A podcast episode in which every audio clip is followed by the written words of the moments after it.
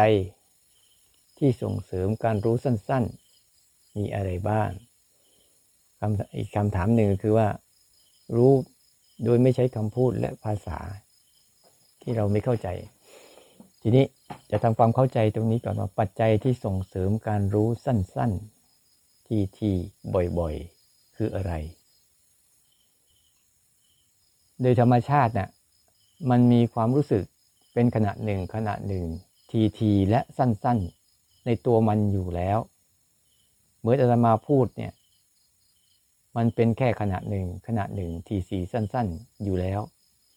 ปัจจัยที่ส่งเสริมทั้งหมดคือธรรมชาติเดิมแท้ที่มันเป็นอยู่แล้วทั้งหมดเลย โดยเฉพาะอย่างยิ่งเราจะเห็นได้ชัด เวลาเรากระพริบตาแต่ละครั้งเนี่ยเราสัมผัสความเป็นขณะหนึ่งขณะหนึ่งหรือแม้เมื่อตะกี้เนี่ยที่เราหายใจอยู่เราหายใจอยู่ายใจเข้า ขณะหนึ่งออกขณะหนึ่งทุกอย่าง ถ้าเราเข้าใจแล้วไอ้ตัวเนี้ยมันเป็นตัวธรรมชาติเดิมแท้ก่อนที่มีอยู่แล้ว แล้วเป็นอย่างนี้ไปตลอดเนี่ยอย่างเสียงที่เราได้ยิน จะเป็นขณะหนึ่งขณะหนึ่งตลอด อันนี้ก็ตัวตัวปัจจัยโดยรอบ เช่นรูปเสียงกลิ่นรสสัมผัสเนี่ยแล้วก็อารมณ์ในใจเนี่ยมันจะเป็นลักษณะของคลื่น คลื่นทะเลเราเคยเห็นคลื่นทะเลไหมที่มันตั้งตัวขึ้นมาแล้วก็ซัดสู่สายฝั่งแล้วก็ดับไป คลื่นลูกต่อมาก็ทัดเข้าสู่สายฝั่งแล้วก็ดับไป เป็นคลื่นแบบนี้ตลอด ในระบบโดยธรรมชาติเนี่ยเขาจะส่งคลื่นแบบเนี้ยมาโดยตลอดเลย ทีนี้ไอตัวที่มีปัญหาคือ เรามักเพลิน เรามักเผลอ เพลิน เผลอเมอลอย การเพลินการเผลอการเมอการลอยนี่คือ เป็นการที่บ่งบอกถึงการไม่มีสติ พอเราเผลอเราเพลินเราเมือเราลอยแล้วเนี่ย เราจะไม่ได้รับรู้ความรู้สึกความเป็นขณะหนึ่งขณะหนึ่งของมันได้ เพราะอำนาจของความเผลอความเพลินความเผลอความเหม่อความลอยเนี่ยแม้แต่เราดูสังเกตดูเวลาเราดูหนังดูละครดูอะไรก็ตามเนี่ย เราก็จะเห็นความเป็นขณะหนึ่งของการตัดต่อภาพของการเปลี่ยนแปลงภาพ แต่เราไม่เคยสนใจ เราเคยสนใจแต่อารมณ์ที่เกิดขึ้นภายใน หรือความเพลิด ความเพลิน ความเผลอ ความมือ ความลอย หลงเคลิบเคลิมไปกับมัน นี่ปัจจัยในการส่งเสริมจริง ๆ ก็คือตัวสตินะตัวสติที่สามารถจะรู้การได้เกิดขึ้นได้บ่อยๆ หรืออีกตัวหนึ่งที่กำลังเราจะกำลังจะทำอยู่เนี่ย เรากำลังสร้างรูปแบบภายในของจิตเรา ให้เข้าใจนะ เรากำลังจะฝึกกายในการอาทิตย์เนี้ย เราก็จะลองมาฝึกว่า การสร้างรูปแบบภายในของจิตเรา รูปแบบภายในของจิตเราคือ ส่งเสริมให้การรับรู้ความเป็นธรรมชาติทีละขณะเนี่ยให้จิตให้จิตเราเนี่ยได้สัมผัสความรู้สึกเหล่านี้ รับรู้สิ่งเหล่านี้เป็นขณะหนึ่งขณะหนึ่งไปเรื่อยๆเนี่ยนี่เป็นอันหนึ่ง แล้วปัจจัยส่งเสริมต่อมาคือ การสร้างรูปแบบขึ้นมา เวลาเราสร้างรูปแบบ 14 จังหวะเนี่ย เราไม่ก็ได้สนใจความเป็นขณะหนึ่งขณะหนึ่งก็มันหรอก เราสนใจแต่เราสร้างได้กี่ชั่วโมง สร้างได้ครบชั่วโมงหรือยัง เราตั้งใจอธิษฐานหนึ่งบัลลังก์ครึ่งชั่วโมงสองชั่วโมง หรือชั่วโมงเดียวหรือทั้งวันเราจะสนใจแค่นั้น แต่ไม่เคยสนใจการจบเป็นรอบของมัน หรือการจบเป็นขณะหนึ่งของมัน มันเลยทำให้ ความรู้สึกเผลอเพลินเมื่อลอยเข้ามาแทรกแซงการปฏิบัติ อยู่เสมอ หรือแม้แต่ความคิดความนึกอารมณ์ต่าง ๆ เกิดขึ้น ก็จะเพลินไปเรื่อยๆและไอ้รูปแบบที่เราใช้เนี่ยจะเป็นรูปแบบของการสร้าง 14 จังหวะเนี่ยที่เราประดิษฐ์ขึ้นมาที่เป็นรูปแบบภายนอก ต้องแยกให้ดีนะ เป็นรูปแบบภายนอกที่เราสร้างขึ้นมาประดิษฐ์กันขึ้นมา หรือทำกันขึ้นมาเนี่ยในในสิ่งเหล่านั้นที่เราทำขึ้นมา มันจะมีความขณะหนึ่งขณะหนึ่งอยู่ในนั้นด้วย แต่เราไม่ได้สนใจความเป็นขณะหนึ่งของมัน เรามัวแต่ไปสนใจกับว่า เราทำได้มาก เราทำได้น้อย เราทำได้กี่ชั่วโมง เราทำแล้วเกิดอะไรขึ้น เราเลยพลาดโอกาสของการที่จะเรียนรู้ความเป็นขณะหนึ่งของมันที่มันมีอยู่แล้วจะเป็นการฝึกสามการก็ดี จะเป็นการฝึกภายนอกภายในก็ดี หรือจะเป็นการฝึกรู้เท่าทันการรับรู้การกระทบของการรับของการรู้ที่สิ่งต่างๆมากระทบอยู่ สิ่งเหล่านี้เป็นปัจจัยทั้งหมดเลย ที่จะส่งเสริมให้เราได้ได้ฝึกรู้ทีละขณะ วันนี้ถ้าเราตั้งใจฝึกที่รู้ทีละขณะนะจะฝึกได้หมดเลย อาบน้ำแม้แต่อาบน้ำเราก็สัมผัสความเป็นขณะหนึ่งของอน้ำที่ถูกตัวเอง ถ้าคนไหนใช้ขันนะก็จะเห็น แต่คนไหนใช้ฝักบัวจะเห็นการกระทบตามตัวเนื้อตามเนื้อตามตัวตามแขนตามขาไปเรื่อยๆหมดเลย แม้แต่การดื่มน้ำ เราก็จะรู้สึกถึงความเป็นขณะของการดื่มน้ำได้นี่ทั้งหมดเลย ถ้าเราใช้สามการเข้าไปช่วย เราก็จะเห็นว่าไอในสามการนี้มีความเป็นขณะหนึ่งขณะหนึ่งขณะหนึ่งเขาเรียกว่าในเรื่องที่ใหญ่ มีเรื่องที่ย่อย เราจะพยายามมาย่อยความเป็นขณะหนึ่งของเรื่องต่างๆ ให้หมด นี่เราเป็นปัจจัยส่งเสริมนะยัดรูปแบบภายนอกที่เราประดิษฐ์กันขึ้นมา ก็เป็นปัจจัยส่งเสริมได้เหมือนกัน หรือรูปแบบเป็นธรรมชาติ ที่เท่าทันการกระทบ หรือความเป็นขณะหนึ่งของทุกสิ่งที่เกิดขึ้นมากระทบกับเรา เปรียบเสมือนคลื่น เรานึกถึงคลื่นที่มากระทบฝั่ง โดยเรามีฐานกายเป็นฝั่ง ตั้งมั่นอยู่ ฐานกายตาหูจมูกลิ้นกายแล้วก็ใจเป็นฝั่งตั้งมั่นอยู่ แล้วก็เป็นคลื่นของรูปเสียงกลิ่นรสสัมผัสและอารมณ์ ที่มันคอยเป็นละลอกคลื่นเข้ามากระทบกับเราอยู่เรื่อยๆเรื่อยๆเนี่ยถ้าจิตเราสัมผัสการรู้สั้นๆ ความเป็นขณะหนึ่งขณะหนึ่งเนี่ยเราจะเห็นชัด และนั่นแหละจะทำให้สติที่จะเกิดขึ้นมาเท่าทันการเผลอการเพลินการมือการลอยได้มากขึ้น อันนี้ขอตอบประมาณนี้นะ ส่วนการใช้ภาษา การใช้ภาษาเนี่ย หรือไม่ใช้ภาษาเนี่ยอาการของตัวรู้สึกตัวที่จะมาใช้คำว่าการของตัวรับรู้รับรู้บางครั้งเราใช้ว่ารู้สึกตัวเราบางครั้งรู้สึกตัวเนี่ยนะอาการการรับรู้เนี่ยมันไม่มีภาษา มันมีแต่อาการรู้ลักษณะลักษณะของมันคือการรู้ ไม่มีภาษาอะไรเลย ไม่ต้องใช้ภาษา ภาษาจะตามมาภาษาจะตามมาทีหลัง อุปมาเหมือนกับเราหลับตา พอลืมตาขึ้นมาปั๊บรูปทั้งหลายทั้งปวงก็จะปรากฏขึ้นต่อหน้าต่อตา ก่อนมีภาษาที่จะพูดถึงว่านี่คือกระดาน นี่คือไม้ นี่คือไฟ นี่คือกล้องนะนี่คือรูปภาพที่ปรากฏขึ้นต่อหน้า แต่เมื่อเราหลับตาปุ๊บเราลืมตาปั๊บเนี่ย เราจะเห็นเลยว่า อาการที่มันปรากฏเกิดขึ้นในจังหวะที่มากระทบครั้งแรกเนี่ย ภาษายังไม่เกิด แต่ตัวรู้เกิดแล้ว ลักษณะของสิ่งที่มันเห็นต่อหน้าต่อตาเนี่ยมันเกิดขึ้นมาก่อนแล้ว แล้วก็ตัวรู้เกิดตาม แล้วภาษาค่อยมาอธิบายทีหลัง จังหวะของเท่าการเท่าทันที่รู้ลักษณะและรู้อาการของมันเนี่ยบ่อยๆ แล้วหลังจากรู้ลักษณะรู้อาการก็จะเป็นภาษาและคำพูด แต่ถ้าเราไปหัดรู้สึก เออนี่คือลักษณะการมีภาษาลักษณะของการมีคำพูด นี่ก็เป็นการเห็นอีกอันหนึ่งที่ว่า ตัวรู้จริงๆเนี่ยมันไม่มีภาษาไม่มีคำพูด แต่มันมีอาการรู้ อาการรู้ลักษณะ และอาการที่มันรู้อาการเหล่านั้น โดยตรง แต่ตัวอธิบายคือตัวคำพูดและภาษาจะตามมาทีหลัง ถ้าเราฝึกบ่อยๆ แค่เราเท่าทันการกระทบทีละขณะบ่อยๆ เราก็จะรู้จักว่าภาวะของการที่รับรู้อะไรที่มันตรงๆ โดยปราศจากภาษาและคำพูดเนี่ยเขาเรียกว่าภาวะรู้ที่รู้เนื้อสมมุติ เพราะภาษาและคำพูดนี่เป็นสมมุติบัญญัติขึ้นมา แต่อาการและลักษณะของมันเนี่ย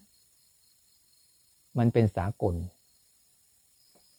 มันเป็นเข้ามาอยู่อย่างนั้น ทุกคนจะมีทุกคนบนโลกนี้ จะมีความรู้สึกชนิดนี้อยู่เสมอๆ จะมีอาการและลักษณะ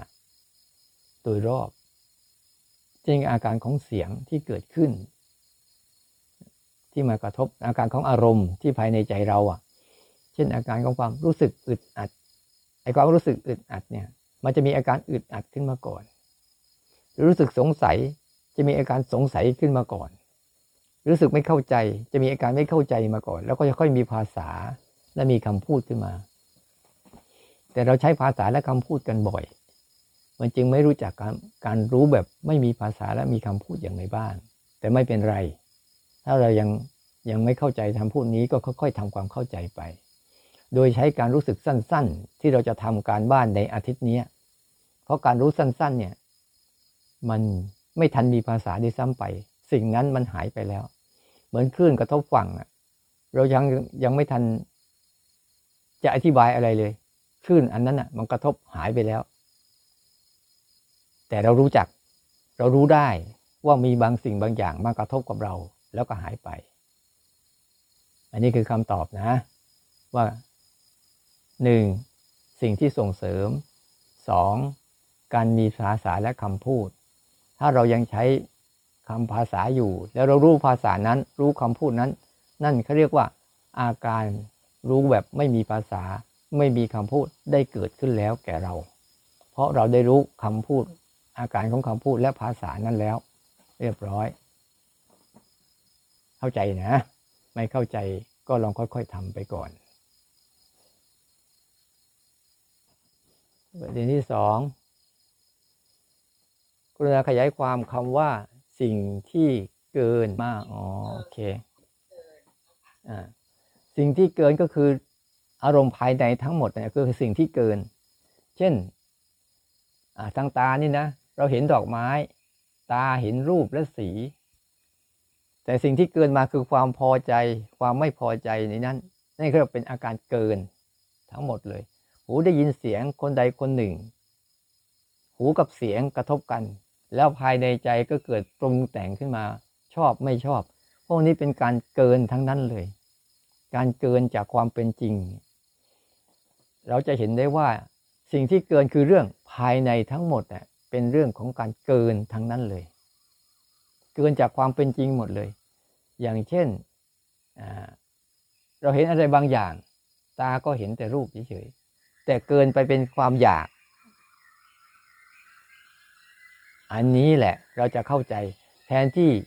จะรับรู้สั้น ๆ เนี่ย มันรับรู้แล้วมันเกินไปนั่นการเกินเนี่ยจะมีอยู่ตลอดเวลา ในภายในของเราทั้งหมดอะ เป็นเรื่องเกินทั้งนั้นเลย เป็นเรื่องเกินจากความจริงทั้งนั้นแหละ ความจริงมันมีอยู่ต่อหน้าต่อตาในปัจจุบันนี้ อดีตอนาคตก็เป็นเรื่องเกิน ปัจจุบันเป็นเรื่องจริง และสิ่งที่เกิดทางธรรมชาติเดิมแท้ที่ธาตุสี่ธาตุทั้งสี่ ดินน้ำลมไฟอากาศธาตุวิญญาณธาตุทั้งหกนะที่มันมีอยู่แล้วนะที่มันเกิดปรุงแต่งขึ้นมาเฉยๆเนี่ยอย่างเสียงนกร้องเนี่ยก็คือแค่เสียง แต่ทำไมเราชอบมักเกินว่า เราชอบเสียงนี้ เรากลัวเสียงนี้ เราเกลียดเสียงนี้ เราเพลิดเพลินกับเสียงนี้ฉะนั้นตัวภายในทั้งหมดเลยตัวเกินนั่นให้รู้จักว่า มันเกินจากปัจจุบันไป แล้วมันเกินไปพอใจไม่พอใจ อันนี้คือเกินทั้งหมดเลย แต่เราไม่ได้ห้ามการเกินนะ แต่ให้ฝึกรับรู้การเกิน เอาการเกินน่ะมาเป็นแค่อุปกรณ์ขนาดหนึ่งอ๋อนี่กำลังเกินนะ แล้วก็จบ ไม่ใช่ว่าเกินแล้วพยายามไม่ให้เกิน ถ้ามันเกินแล้ว เราพยายามที่จะไม่ให้มันเกิน นั่นก็เป็นการเกินของเราไปอีก เข้าใจไหมนั่นเลยว่า เวลาเราจะรู้จักว่าเออเนี่ยมันเกินแล้วนะคืออะไรรู้การเกินของมัน มันเป็นธรรมชาติชนิดหนึ่งของขันห้าที่มันจะทำหน้าที่ปรุงแต่งของมันอย่างนี้แหละ โดยปกติของมัน ให้ให้เรารู้การเกินของมันบ่อยๆ แล้วเราจะไม่เกิน โดยการเห็นว่าเรื่องภายในทั้งหมดสรุปเลยเรื่องภายในทั้งหมดเป็นการเกินทั้งนั้นเลย ที่เราเห็นทั้งหมดนั่นแหละ รูปทั้งหลายทั้งปวงที่เกิดขึ้นมาปุ๊บเนี่ย เป็นความจริงทั้งหมดต่อหน้าต่อตา แต่การเกินไปสู่เอาเรื่องนั้นมาปรุงแต่งต่อมาคิดต่อมานึกต่อหรือไปเพลิดเพลินกับมันต่อนี่เป็นการเกินทั้งหมดเลย แต่การการทำลายการเกินก็ไม่ใช่ว่าไปหยุดยั้งการเกินนั้น แต่รู้การเกินแล้วกลับมาอยู่กับความจริงต่อหน้าต่อตานี้ให้ได้บ่อยๆ แล้วความเกินนั้นจะค่อยๆ ลดลง ลดลง เหลือแต่ความจริงต่อหน้าต่อตานี้ที่เกิดขึ้นอยู่ในปัจจุบันเป็นหลัก เข้าใจนะ การเกินทั้งหมด อันต่อมา เป็นเรื่องของวิญญาณธาตุและวิญญาณขันเจ้าค่ะ วิญญาณธาตุคือการรับรู้รูปรสกลิ่นเสียงสัมผัส อารมณ์ ใช่หรือไม่ ถูกต้อง แล้ววิญญาณธาตุต่างกับวิญญาณขันธ์ต่างกับวิญญาณที่อยู่ในขันธ์ห้าอย่างไรเจ้าคะอ่า วิญญาณธาตุเนี่ยจะรู้มันจะเป็นลักษณะการรับรู้การปรุงแต่งของรูปเสียงกลิ่นรสสัมผัสและอารมณ์ทั้งหลาย ทีนี้วิญญาณขันนั่นคืออะไร วิญญาณขันนี่ยก็คือ มันจะเกิดจากการเกินนี่แหละ เป็นวิญญาณขันที่ว่ามันปรุงแต่งมาเป็นขันห้ามันเอารูปเวทนาสัญญาสังขารวิญญาณ แล้วปรุงปรุงเป็นอารมณ์โลภมั่งโกรธมั่งหลงมั่งไอ้ตัวตัวนี้ วิญญาณตัวเนี้ยเออวิญญาณตัวธาตุเรียกว่าธาตุรู้ วิญญาณธาตุเขาเรียกว่าธาตุรู้ วิญญาณขันเขาเรียกว่าตัวรู้ ที่เรากำลังใช้ตัวรู้มาอยู่เรื่อยๆเรื่อยๆเนี่ย ตัวรู้นี่มันก็จะรู้อารมณ์พวกนี้รู้อารมณ์เดี๋ยวรัก เดี๋ยวโลภเดี๋ยวโกรธเดี๋ยวหลง เพราะวิญญาณขันเนี่ย มันจะทำให้เกิดตัวรู้ขึ้นมา แล้ววิญญาณขันเนี่ยก็จะทำให้เกิดปัญญาขึ้นมาด้วยเนี่ยแต่วิญญาณธาตุเนี่ยมันจะรู้ซื่อๆนะมันจะรู้ซื่อๆสิ่งนั้นเป็นอย่างไร ก็รู้แบบนั้นไปเลย วิญญาณธาตุจะไม่มีการจะไม่มีการปรุงแต่งอะไร เขาปรุงแต่งแบบไหนรู้ก็การปรุงแต่งไปเลย แต่วิญญาณขันเนี่ยเขาจะมีรู้จากการปรุงแต่งด้วยเหมือนกัน แต่การปรุงแต่งด้านภายใน ด้านภายในที่เกิดขึ้นทั้งหมด แล้วก็จะมีจะมีปัญญาอยู่ในนั่น มีสติมีสมาธิมีปัญญาอยู่ในนั่นเสร็จ เขารู้จักถึงความทุกข์ที่เกิดขึ้นทั้งหมดเลย หรือพูดง่าย ๆว่า มันจะมีครั้งสุดท้ายที่ครูบาอาจารย์บอกว่า พบผู้รู้ให้ฆ่าผู้รู้เนี่ย เพราะตัวรู้ในวิญญาณขันเนี่ย มันเกิดดับ มันจะต่างกันด้วยตัวรู้ในวิญญาณขันเนี่ย มันเกิดและดับ แต่ตัววิญญาณธาตุนี้ไม่เกิดไม่ดับ จึงรู้การเกิดการดับของวิญญาณขัน เราจึงรู้สึกบางครั้งเราก็รู้ บางครั้งเราก็ไม่รู้ แต่เรามีตัวหนึ่งที่เรารู้อาการรู้และรู้อาการไม่รู้ที่เป็นวิญญาณธาตุ มันจึงรู้ว่าไอ้ตัวรู้ที่เป็นวิญญาณขันเนี่ยบางครั้งเกิดและบางครั้งดับ ถ้าเราไม่เข้าใจตรงนี้ปุ๊บเราจะไปยึดเอาวิญญาณขัน แล้วก็เป็นตัวรู้ที่อยู่ในขัน ก็จะเกิดดับอยู่ในขันตลอด เลยใบบางครั้งเรารู้สึกว่าปฏิบัติได้ รู้สึกตัวดี บางครั้งก็รู้สึกตัวไม่ดี บางครั้งก็รู้ บางครั้งก็ไม่รู้ อันนี้แหละคือวิญญาณธาตุทำหน้าที่รู้การเกิดการดับของธรรมารมณ์หรือพูดอีกนัยยะหนึ่งคือ วิญญาณขันก็คือธรรมารมณ์อันหนึ่ง ที่วิญญาณธาตุทำหน้าที่รู้มันเกิดและมันดับ เขาจึงบอกว่าครั้งสุดท้ายเนี่ยให้ปล่อยวางผู้รู้ เพราะผู้รู้ที่อยู่ในขันเนี่ยมันยังเกิดดับอยู่ ไม่ใช่เป็นวิญญาณธาตุที่มันรู้มันเป็นพลังงานโดยธรรมชาติที่มีอยู่เดิมแท้ไม่ได้เกิดแล้วก็ไม่ได้ดับ มันจะต่างกันตรงนี้ วิญญาณขัน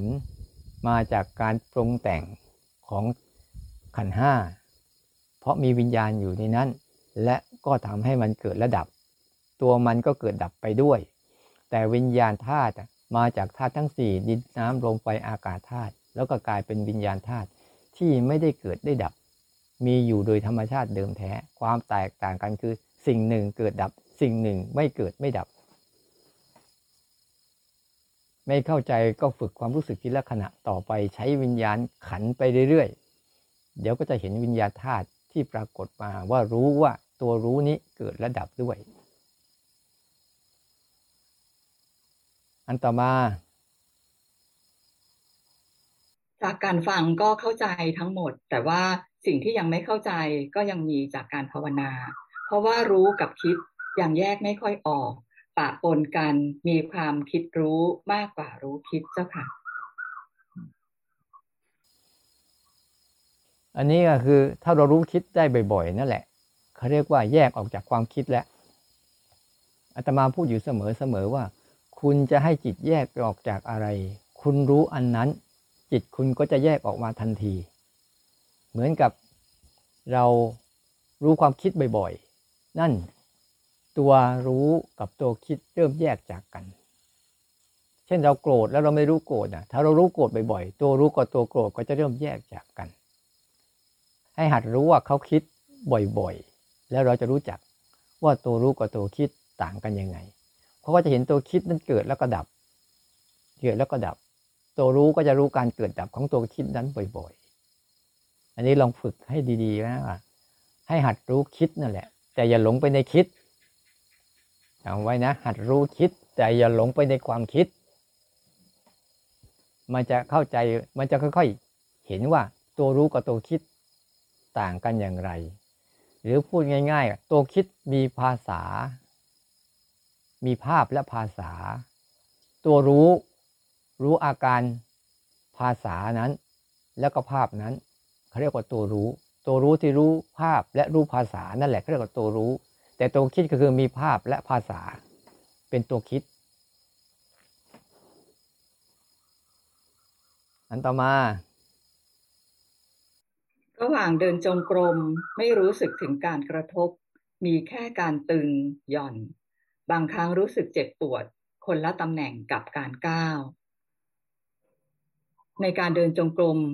ต้องรู้หมดไหมเจ้าคะขณะที่ยืนหรือขณะที่ก้าวก่อนก้าวไม่เข้าใจว่าทำไมให้ดูเฉพาะตอนก้าวจุดสำคัญคือ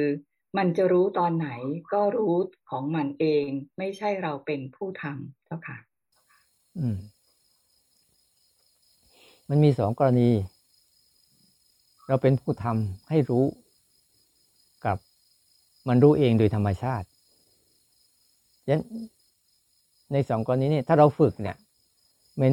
มีผู้กระทำให้รู้อาตมาพูดอยู่เสมอว่าการรู้สึกตัวแบบธรรมชาติ กับความรู้สึกตัวแบบมีเจตนาและไม่มีเจตนาเนี่ยมันมีความต่างกันยังไง ที่อาตมายกตัวอย่างแค่การเดินจงกรมเฉยๆในการเดินจงกรมด้วยนะมันมีทั้งหมดนั่นแหละ ที่เกิดขึ้นจากเหตุการณ์เดินจงกรมนั้น เอาตัวอย่างง่ายๆ เช่น ลักษณะคือเดินจงกรม แต่อาการที่เกิดขึ้นในการเดินจงกรมอะทั้งหมดนั่นแหละทั้งมีทั้งการกระทบทั้งการตึง ทั้งการหย่อน ทั้งการไหว ทั้งการเจ็บ ทั้งการปวด นั่นถือว่าอาการเดินจงกรม แต่ลักษณะเดินจงกรมก็คือ ตัวที่เรากำลังตั้งท่าเดินอยู่ เอามือไพ่หลังบ้าง เอามือไว้ข้างหน้าบ้างกอดอกบ้าง แล้วตั้งใจที่จะเดินจงกรมบ้าง เนี่ยก็จะลักษณะของมันเนี่ยคือการเดิน แต่อาการที่เกิดขึ้นในลักษณะนั้นน่ะเขาเรียกว่าอาการต่างๆ ที่เกิดขึ้นจะตึงบ้างหย่อนบ้างไหวบ้างกระทบบ้าง ให้เรารู้ไป อันนี้แหละเขาเรียกว่า รู้การเดินจริง ๆ รู้ทั้งลักษณะ และรู้ทั้งอาการที่เกิดขึ้นจากการเดินเราไม่ได้เจาะจง แต่เต้คำพูดนี่หมายว่า